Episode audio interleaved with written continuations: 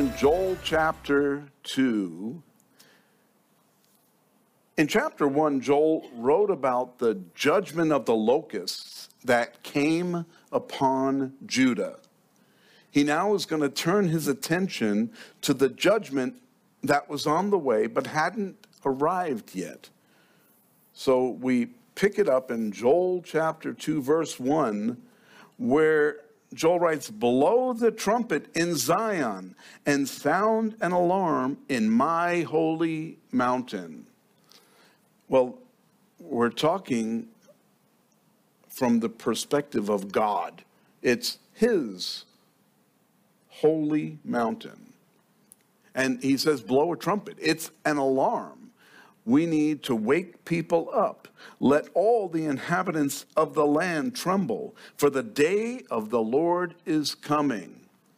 And we read about this term, the day of the Lord, in other parts of the Bible. And every time we read about it, it is the day where the Lord is fulfilling his prophecies of judgment.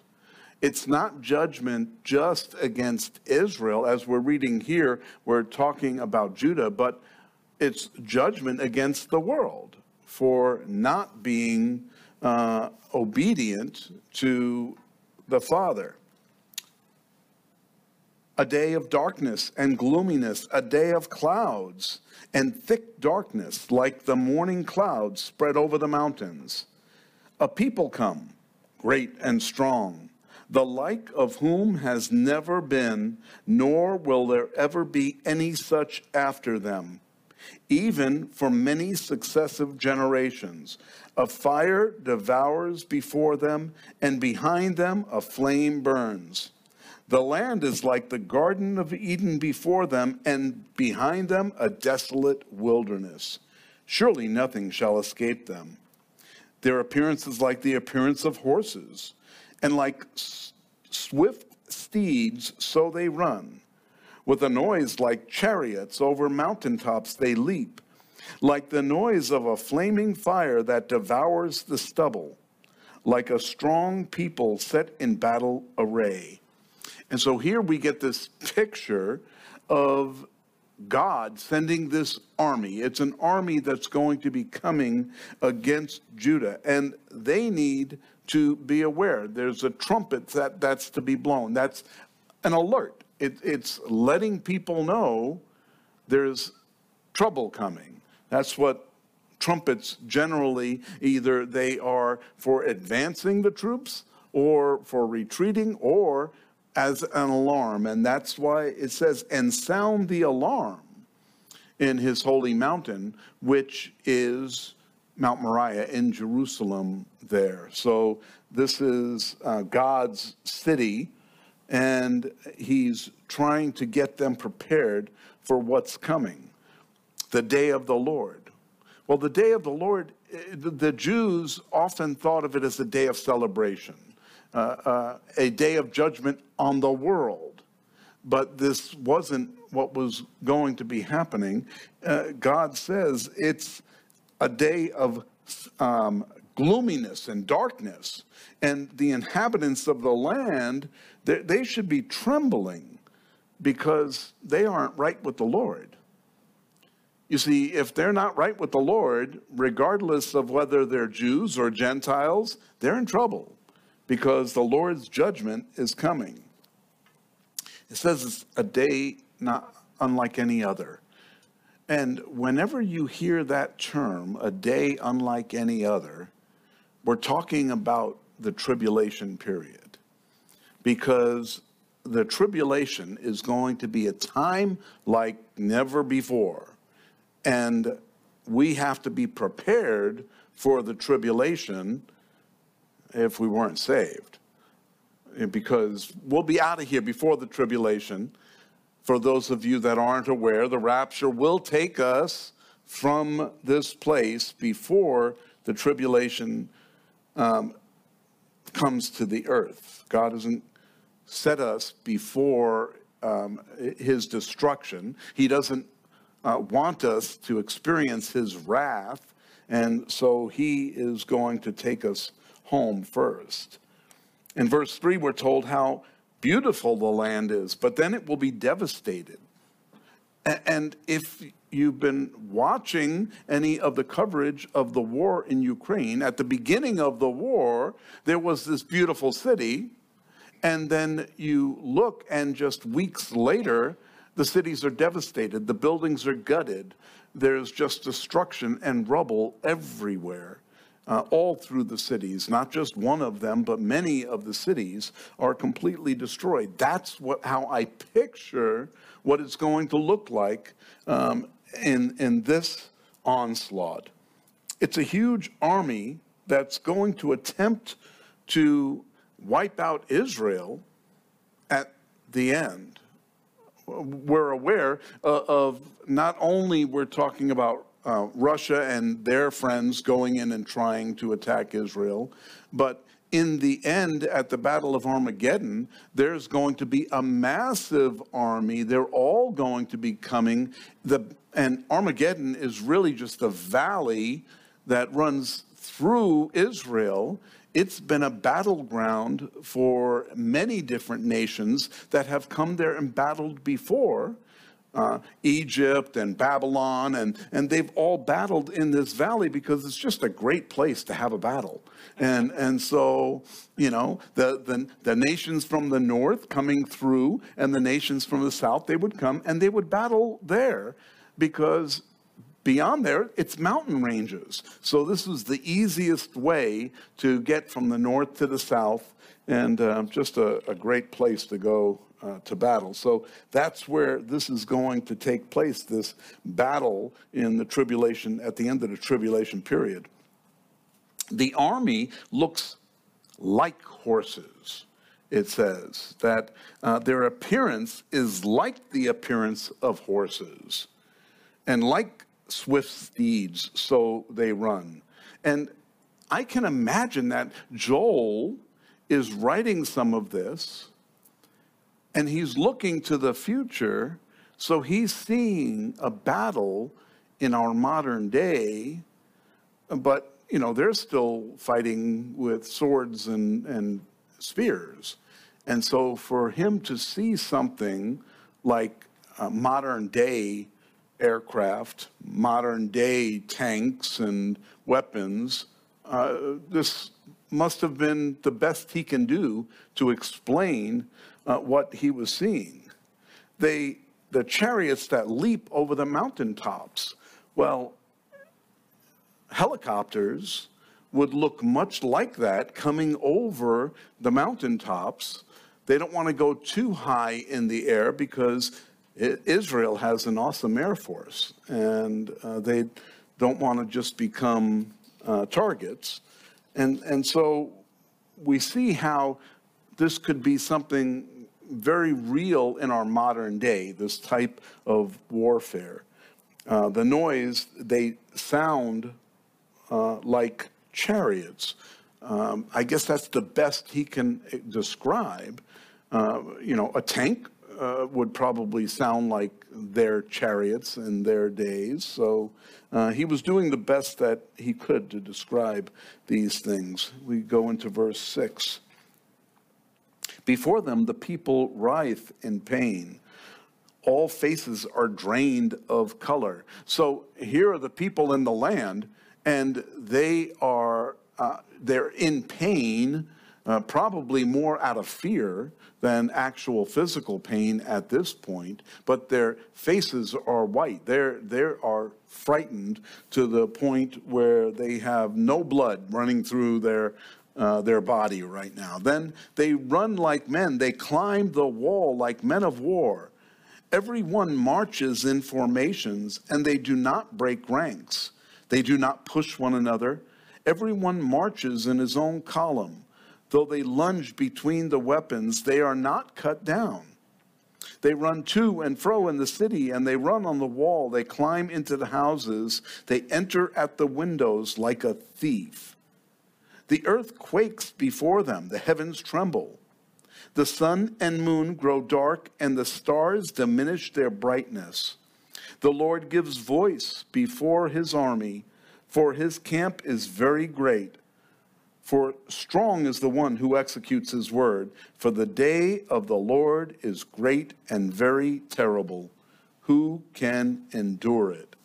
And so here is something that isn't natural. As they describe this army, uh, as this is being described, they don't push one another. They, they march in these perfect formations. They're not cut down. Uh, they, they don't even worry about any defense that's against them. And that is not typical of any army, uh, no matter uh, which great army there is. It, it's, there's always a battle, there's always some sort uh, uh of conflict that will make the, bat, the groups break up as, uh, to a little. This is saying no, that didn't even happen. And so this is a picture of an army because they're behind the Lord. And strong is the one who executes his word. And the his is capitalized because we're talking about the Lord. We're talking about Jesus here coming and doing, um, leading this army. So uh, in verse 10, we're told that the sun and the moon grow dark, uh, even the stars dim. That has never happened in history, by the way. But it is an indication of something that will take place during the tribulation period. There are many teachers that teach we are living in the tribulation right now, or we're living in the millennium right now. Either one. The tribulation is just an ongoing period. Hey, everybody has tribulation and we're living in that. Well, not like the tribulation that I read about.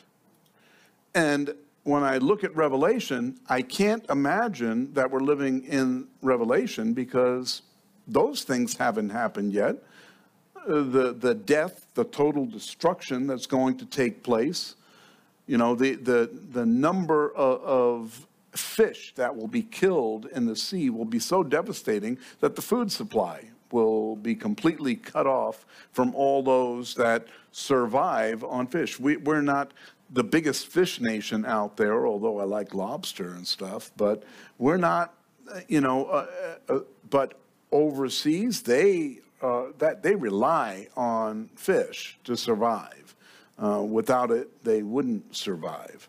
Uh, so when the oceans turn to blood and the fish supply is depleted, there's going to be lots of starvation. And that's what we read about all through the book of Revelation, these things that are going to take place. Revelation chapter 6, Revelation chapter 9, we understand that these things are going to happen. Interestingly, in Matthew chapter 24,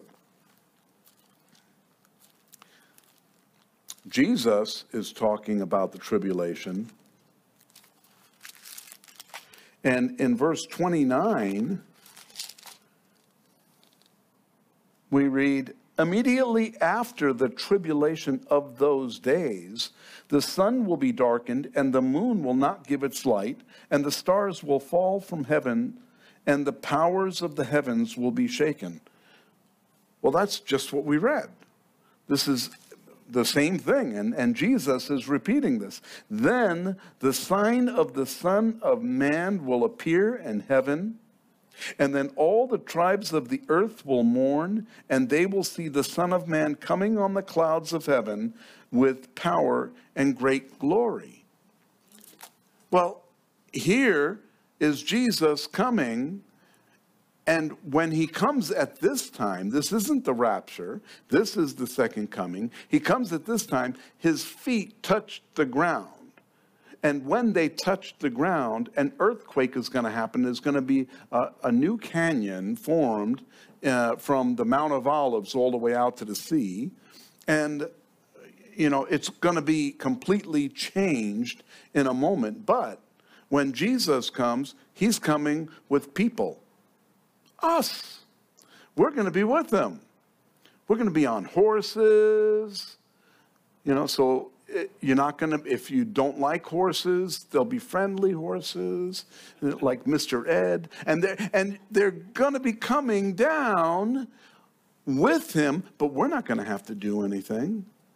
It's his word that's going to do everything. His word is going to be the, the instrument that's used, the weapon that's used against those that are in the valley of Armageddon in Revelation, it says that the blood will be up to the bridle of a horse.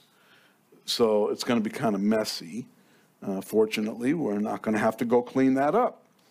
So we read that in chapter 24. Then also in Revelation chapter 9, there's another reference I'd like to bring up. Revelation chapter 9. And then the fifth angel sounded, and I saw a star fallen from heaven to the earth.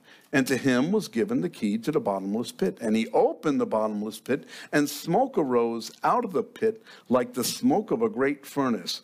So the sun and the air were darkened because of the smoke of the pit. Then out of the smoke, locusts came upon the earth and to them was given power as the scorpions of the earth have power. They were commanded not to harm the grass of the earth or any green thing or any tree, but only those men who did not have the seal of God on their foreheads. And they were not given authority to kill them, but to torment them for five months. Their torment was like the torment of a scorpion when it strikes a man. In those days, men will seek death and will not find it, and they will desire to die, and death will flee from them. The shape of the locust was like horses prepared for battle. On their heads were crowns of something like gold, and their faces were like the faces of men, and they had hair like women's hair, and their teeth like lions' teeth and they had breastplates like breastplates of iron, and the sound of their wings was like the cha- uh, sound of chariots with many horses running into battle. They had tails like scorpions, and there were stings in their tails. Their power was to hurt men five months, and they had as king over them the angel of the bottomless pit, whose name in Hebrew is Abaddon, and in Greek his name is Apollyon. And so we get another picture of locusts and the darkening of the sun and the moon because of the smoke that was coming out of this pit. So Joel continues in verse 12. Now, therefore, says the Lord, Turn to me with all your heart, with fasting, with weeping, and with mourning. So rend your hearts and not your garments. And he's saying, Come, weep, uh, repent, and rend your. When, when there was sin in the land, uh, when someone was offended by something, they would rip their garments and that would show that they were upset and and or uh, they were repentant. Um, I am sorry for what I've done. I rip my garment and I repent uh, to the Lord, and that's what was being called for. Rend your heart, it says, not your garments. Don't don't just make a show of it. Don't just show, oh, this is, you know, I'm look, I'm so upset. No, no. Rend your heart, not your garments. Return to the Lord your God, for he is gracious and merciful, slow to anger, and of great kindness, and he relents from doing harm. Who knows if he will turn and relent and leave a blessing behind him? A grain offering and a drink offering for the Lord Blow the trumpet in Zion, consecrate a fast, call a sacred assembly, gather the people, sanctify the congregation, assemble the elders, gather the children and nursing babes. Let the bridegroom go out from his chamber and the bride from her dressing room. Let the priests who minister to the Lord weep between the porch and the altar. Let them say, Spare your people, O Lord, and do not give your heritage to reproach, that the nations should rule over them. Why should they say among the peoples, Where is their God? And so here, God is calling them to repent. They're, they need to do real repentance. Consecrate a fast. Call a sacred assembly and gather the people so that everyone is involved in this. Assemble the elders and gather the children, even the children and nursing babes are called to be part of this congregation. Let the bridegroom go out from his chamber and the bride from her dressing room. It, doesn't matter if you're on your honeymoon. Come, be part of this. Repent. The whole nation needed to repent. The priests who minister to the Lord weep between the porch and the altar. Uh, the porch and the altar are the places in between them where the priests would go and they would lay prostrate and they would beg for mercy from the Lord in that place. And so he's saying, Go there. That's where you need to be. You need to be repenting and begging for the mercy of God. So, as we're reading this, we have to consider God said that do this so that maybe God would relent. Well, we remember the picture of Nineveh when Jonah didn't want to go, and God said, You go. You know, this is what you're going to do. And uh, he told him that. So Jonah eventually got there to the beach um, he, he took the whale ride uh, to the beach. And then as he goes into the city to do what God wanted him to do, he tells them, 40 days, Lord's going to wipe you all out. It's all over. And the king tells everyone to fast, to get into sackcloth and ashes and fast and don't eat nothing. Don't even let your animals eat. And let's all get together and repent. And in Jonah 3 9, the king says, Who can tell if God will turn and relent and turn away from his fierce anger so that we may not perish? Then God saw their works, that they turned from their evil way, and God relented from the disaster that he said he would bring upon them. He did not do it. And so here the Lord is calling them back. The interesting thing is, we don't know that it was ever fulfilled. We don't have any indication that it was. They may have actually repented. They may have actually listened to this in the time of Joel and not um, been uh, devastated by uh, God's judgment. So he is giving them uh, the remedy for his judgment. He tells them what they need to do. This is good for us today, too. You see, it's all about obedience. It's all about listening to what the Lord has said and then being obedient to what he said. And so we know what God requires of us. We, we understand it because we have the full scripture.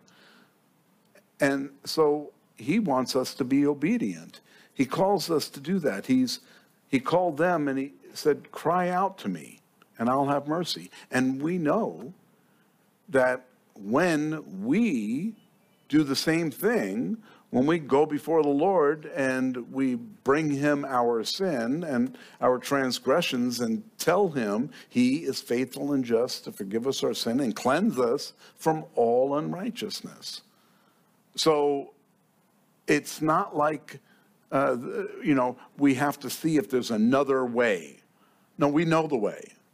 He, it, it's the same way that he called Israel to, and the same way that he calls us to uh, still, I believe, uh, in this day. If my people will humble themselves, uh, you know, then he will heal th- their land. But uh, the problem is, is his people don't humble themselves very often. We have to wait until uh, everything is like, like today, uh, like, like our world now. And, and then people start to act. Verse 18 Then the Lord will be zealous for his land and pity his people. The Lord will answer and say to his people, Behold, I will send you grain and new wine and oil, and you will be satisfied by them. I will no longer make you a reproach among the nations, but I will remove far from you the northern army and will drive him away into a barren and desolate land with his face toward the eastern sea and his back toward the western sea. His stench will come up and his foul odor will rise because he has done monstrous things. And here is a promise that he will get rid of the enemy that is uh, coming into the land. But, but he also promises oil, which is uh, indicative of the Holy Spirit. And we have the Holy Spirit. They used oil for just about everything, for light, and they also used it for anointing. And, uh, and he said, he promised them oil. He promised them bread. Jesus said, I am the bread of life. And we understand that bread is necessary for life back then, especially, and he was promising them to give them oil and bread and wine, everything that they needed to survive. He wasn't talking about giving them opulence. He wasn't talking about giving them riches and, and above and beyond. Uh, another teaching of the day is the, the health and wealth movement that if you're not rich, if you're not completely healthy, if you're not, you know, you don't have the, you know, the biggest house and so on, if you don't have all that, then there must be some sin in your life.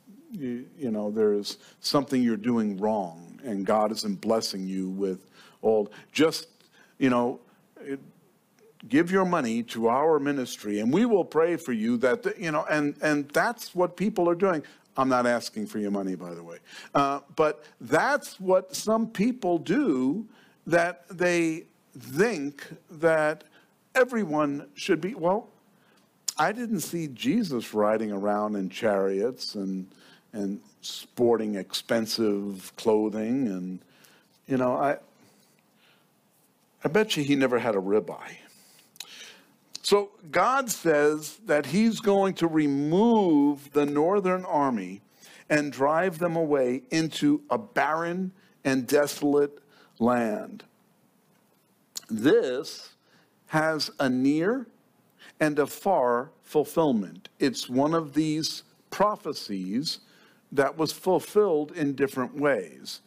The near in the Assyrian army that came in shortly after Joel and then came in and did devastate the land. They took prisoners and they they devastated the people and took them in chains and and uh, took them out of the land. And then the people that were still there in Judah, that was in Israel, and the, and the people that were still there in Judah, they, they did take many captives out. They were actually repopulating the land with people from other nations. Uh, so that they were trying to integrate all of these different uh, nations that were, uh, they were captives. and they were all mixed around so that they can wash away basically their nationalities and they would assimilate them and, uh, and, and wipe that out. And so here, Sennacherib was there outside of Jerusalem, and he had probably an army of 200,000 at that time, maybe more, outside of Jerusalem. And he was um, telling the king, I'm going to come in and I'm going to wipe you out. I'm going to destroy you. And king just told everyone, you know, we need to fast, we need to pray. And God told him, don't worry, it's all good. And the next day he goes out and 185,000 troops, Assyrians, are dead. And Sennacherib leaves and, and it was all over. But that's God showing off. Is like, it doesn't matter how big the army is.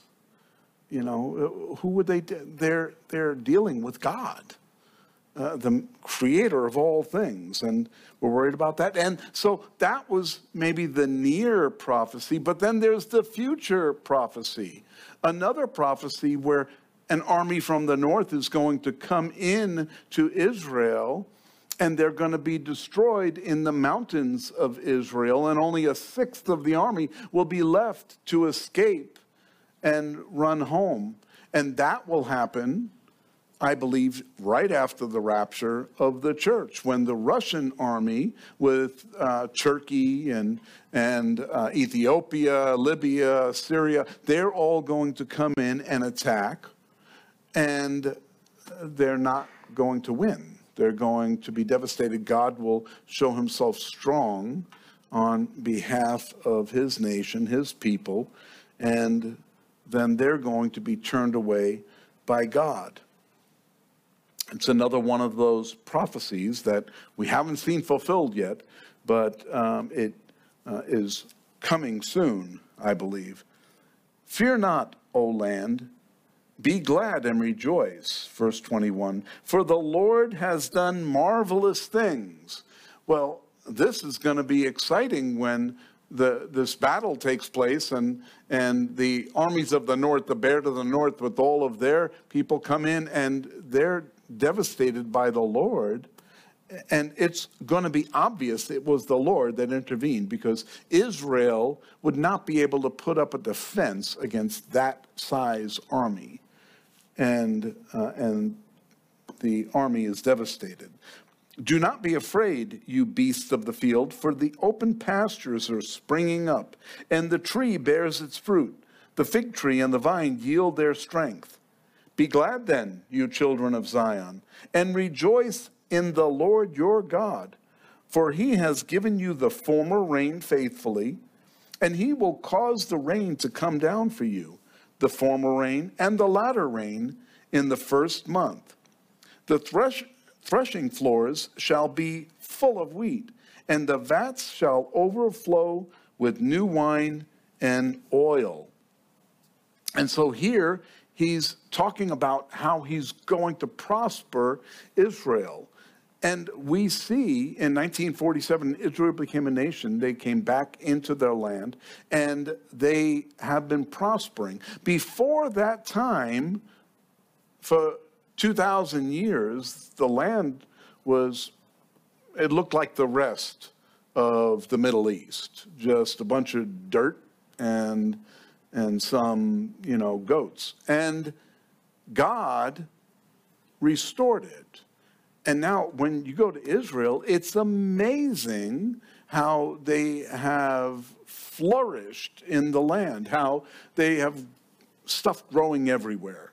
They they have found ways to irrigate the land that you could never imagine would be able to be irrigated, and it's it's beautiful there. Uh, you know, it, it, it's kind of like Phoenix, except Fountain Hills, where we just let everything stay brown and die. But uh, in other areas in Phoenix, you can go and things are really green and lush because they uh, water it, and uh, and it's amazing what you can do in the desert uh, as long as you have water. Well, God has done that for the land of Israel, and it really has uh, flourished there. And, and this is what he said he's going to do.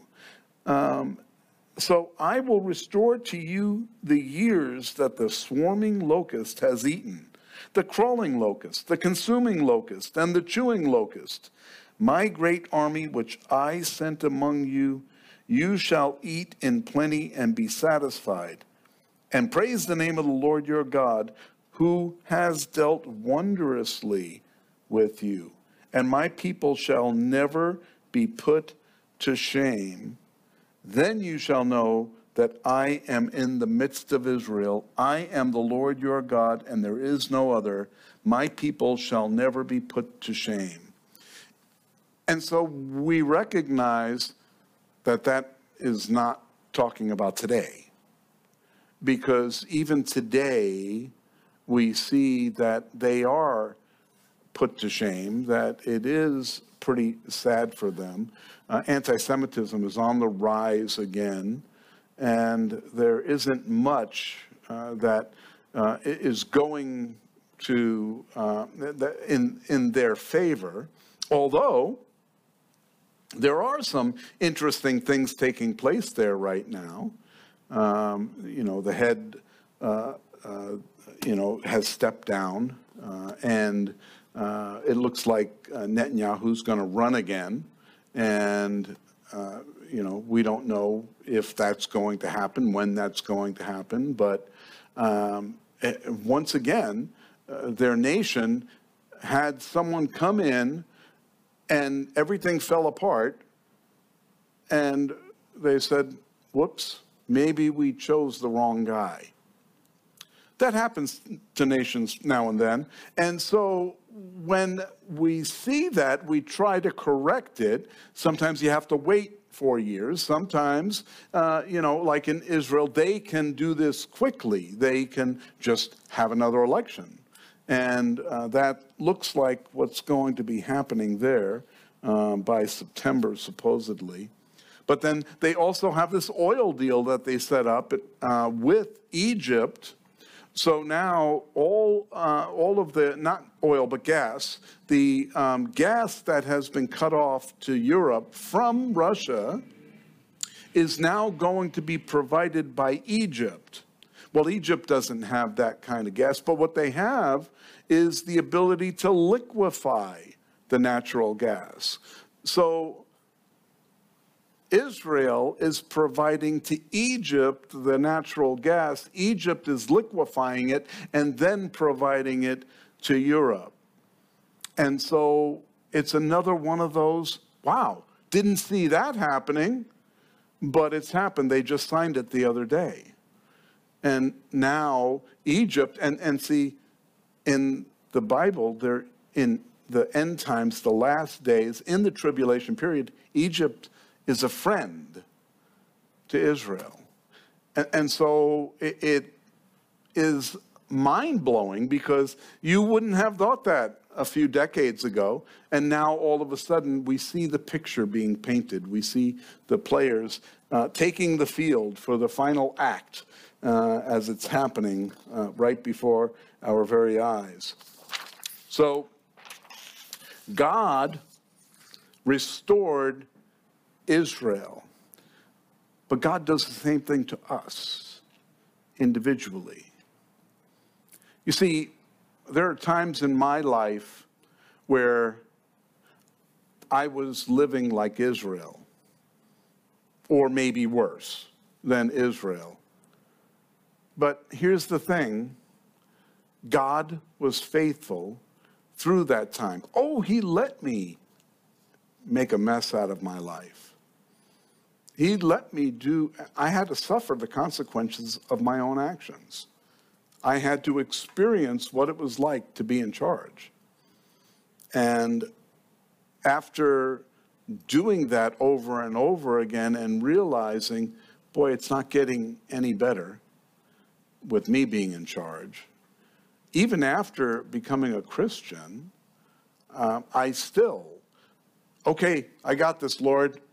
You know, uh, don't worry, I'm, I'm going to be okay. Israel did this over and over again. Oh, they were worshiping other gods, and, and finally they said, okay, we'll, we'll stop doing that. We'll just worship the one true God. But then they made their own religious system so that they can worship him the way they wanted to. And it was just as bad as worshiping other gods. And their hearts grew cold.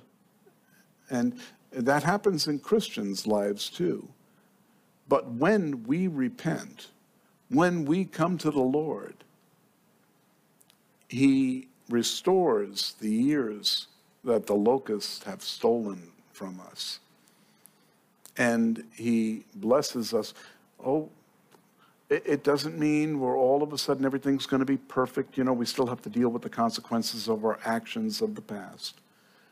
But when you have the peace that surpasses all understanding, when you have the joy of the Lord dwelling inside of you, you find that the luster of the world grows dull. And that's not the focus anymore.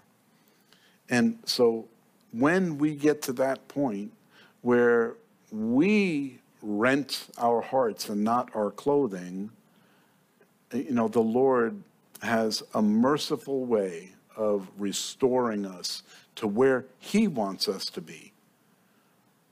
Quite often, it's the fact that we don't want to be there and we think that there's somewhere else better to be. And then after we keep going the wrong direction over and over, then we say, you know what? He was probably right. Don't know why we have to wait till that happens, but. And it shall come to pass afterward that I will pour out my spirit on all flesh. Your sons and your daughters shall prophesy. Your old men shall dream dreams, and your young men shall see visions. And also on my men servants and on my maid servants I will pour out my spirit in those days. And so Peter talked about this when uh, in Acts chapter 2, when Peter uh, went out and they said, Oh, they're drunk because they were speaking in tongues in different languages, and the people said, Oh, they're just drunk. I've never seen drunks speak in other languages fluently the wonderful works of God. So there are still people that even though you're doing the right things, even though you're being led by the Lord, there are people that are going to think you're drunk. You're out of your mind. And they don't want to hear it. They don't want to know because they don't care about the things of God. And so that's what was happening with those people. But remember, 5,000 got saved on that day because they did believe. They heard and they believed. And so here, the outpouring of the Holy Spirit. Now, you remember in the Old Testament, there was an outpouring of the Holy Spirit, but it was on individuals. It was on Samson. It was on David. It was, it was on uh, people that God was using for a certain purpose. Elisha, Elijah, Isaiah, he would pour out his spirit, and then that would become the voice piece of God to the nation. But they wouldn't listen. But now what we're talking about is an outpouring of the Spirit on all flesh. Not just the Jews, but all flesh. And we're not talking about unbelievers, we're talking about believers. We're talking about children of the living God having the Spirit of God poured out on them, the sons and daughters shall prophesy. Prophesying isn't telling the future, prophecy is really the revealing of the Word of God. So it may be a prophet that would share the word of God with the nation in the Old Testament, but now we have the word of God that we share with others. That doesn't mean that every time someone reads the Bible, they're prophesying, but when you read the word of God and God speaks that word, you know when it's prophecy. You know when it is? When God speaks to you through it. And then it's prophecy to you. God is speaking to you uh, the things that He wants you to know, what He wants you to hear. It, it is alive. The word is alive and, and it's prophetic. And notice that the old men, the young men, the men servants, and the maid servants this is talking about every level of society. It's not just certain um, religious people that have the Holy Spirit poured out. No, it's every person, young and old, and you know, poor and rich.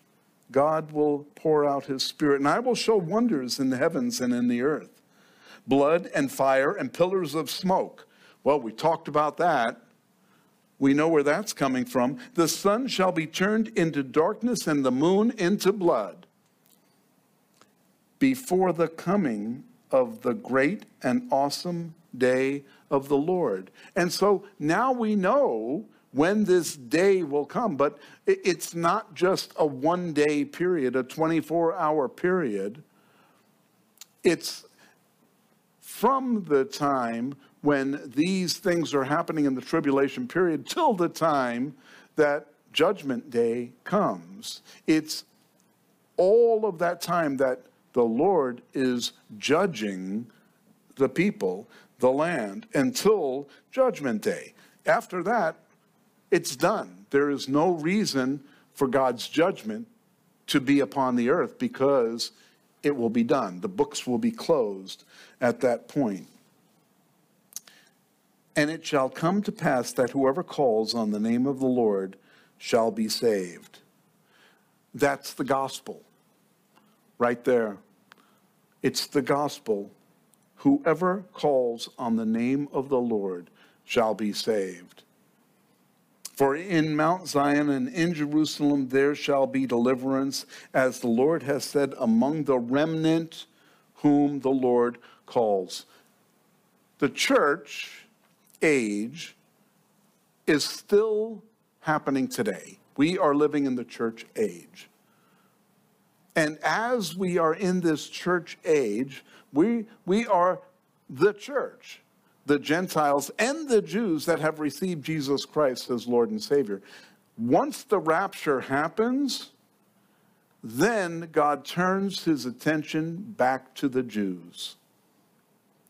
And then he shows them who he is. They're first, they're going to be deceived by the Antichrist. They're going to believe that he is the one that's going to solve their problems. But then, when you see the abomination of desolation as spoken of by Daniel the prophet standing in the holy place, he who reads, let him understand. Well, we aren't going to be here to see it. They are the Jews are. The temple will be rebuilt, and they'll be having their sacrifices, and then the Antichrist goes in and says, Cut it off, put this statue up. I'm God. And they realize we've been duped. Two thirds of the Jews will die in Judah at that time, in Judea, in Israel at that time. One third will make it out into Jordan. And then they will be saved. They will repent. And they will recognize Jesus as their Lord and Savior. As the Lord said, among the remnant who the Lord calls. And that's who these people are. They're the remnant of those that were in Jerusalem who fled because of the devastation, because of the Antichrist. And so, as we see what Joel is writing about, he's writing about the restoration of Israel.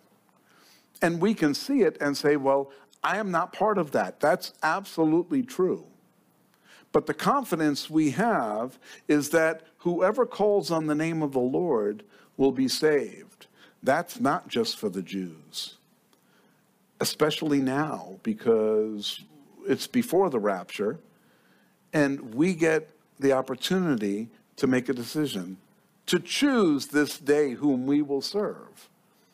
And when we choose Jesus Christ, then we become part of his family. And we will be taken up when that time comes, when he comes in the clouds. That's not when he comes back to the earth. That will happen at the end of the tribulation period. And so, knowing this, I, mean, Joel has some bad news for the Jews right now. And he's telling them what they need to do.